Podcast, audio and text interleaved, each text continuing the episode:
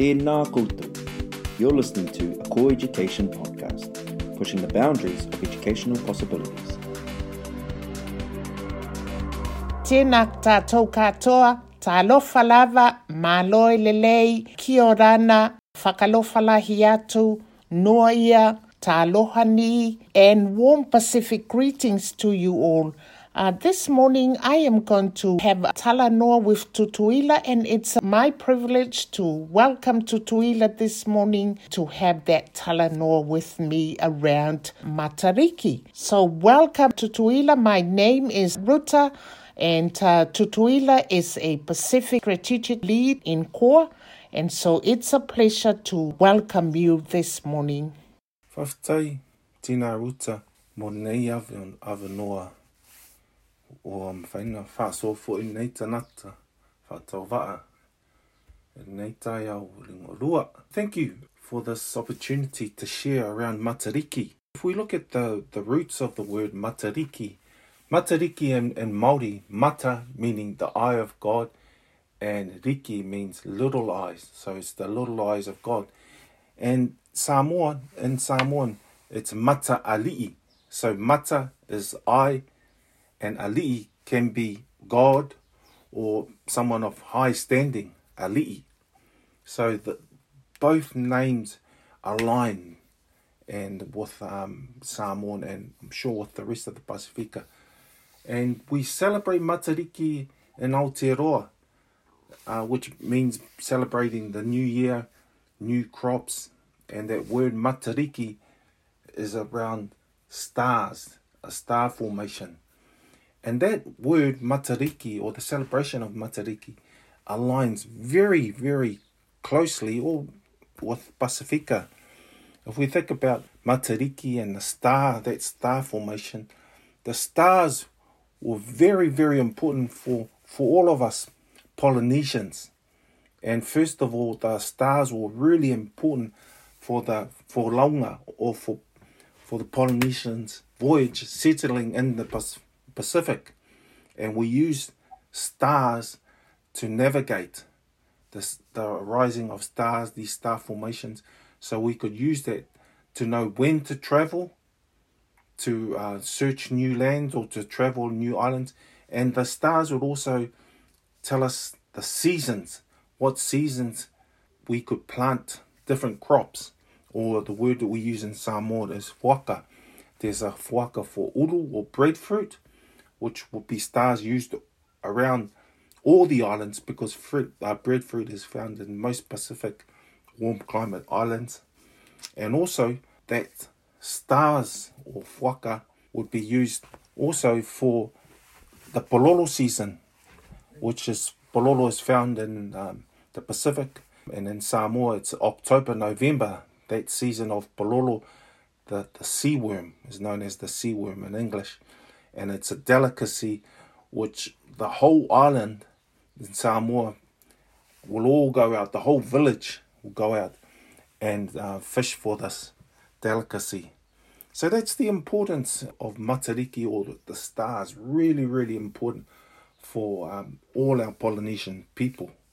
Thank you so much Tutuila. So that will take us to another level of our Talanoa this morning. Those examples that you have shared and explained about what Matariki meant to from a Pacific perspectives, that aligns so well with the purpose of Matariki in Te Ao Māori as well. Can you share some examples of how teachers, leaders at our, at school, and perhaps our Pacific com- communities, how do they celebrate Matariki? If we look at the the Matariki or these star formations, it's really important that we acknowledge that these stars will. There's a compass. There is obviously a compass and so when we look at the Matariki, you can see that the certain star formation in the sky, and it's exactly the same for Polynesia, that star compass which they use to navigate, and um, or the the Samoan word is tapasa. So in schools, they use this exactly the same. They they link the journey or the tapasa of how our people navigated. They look in depth into those in the curricula and marry those both together and the sciences um, and and the arts around what what what are these different seasons what are the crops what are the star formations and the curricula also there are songs obviously in history there was no written word but it was a spoken word so a lot of these songs or words passed down were about how the navigators would move from island and they and the names of these different star formations because it's really important the different star formations. And if we look at a community, from a community point of view, the celebration of Matariki is really a big part of, especially um, Pacifica NGOs and government organizations, for instance, the Ministry of Pacific Peoples, they celebrate that. They acknowledge that this time is a special time, the Matariki, the Māori New Year. And then they look at um, what is the meaning, what is the significance to Māori and Pacifica. And the Auckland Museum, through their Pacifica Council, what they did is they had an Ava ceremony and with all the Pacific Islands there, Ava ceremony to welcome the dawning of the Matariki, the new year. So they were there at the dusk dawn and waiting the the rising of the sun. So very very significant, and a lot of organisations celebrate community organisations celebrate in different years, uh, sorry, different ways Matariki, but also relating it back that Matariki, the new year, to their islands and what they would celebrate or recognize the importance of the star system.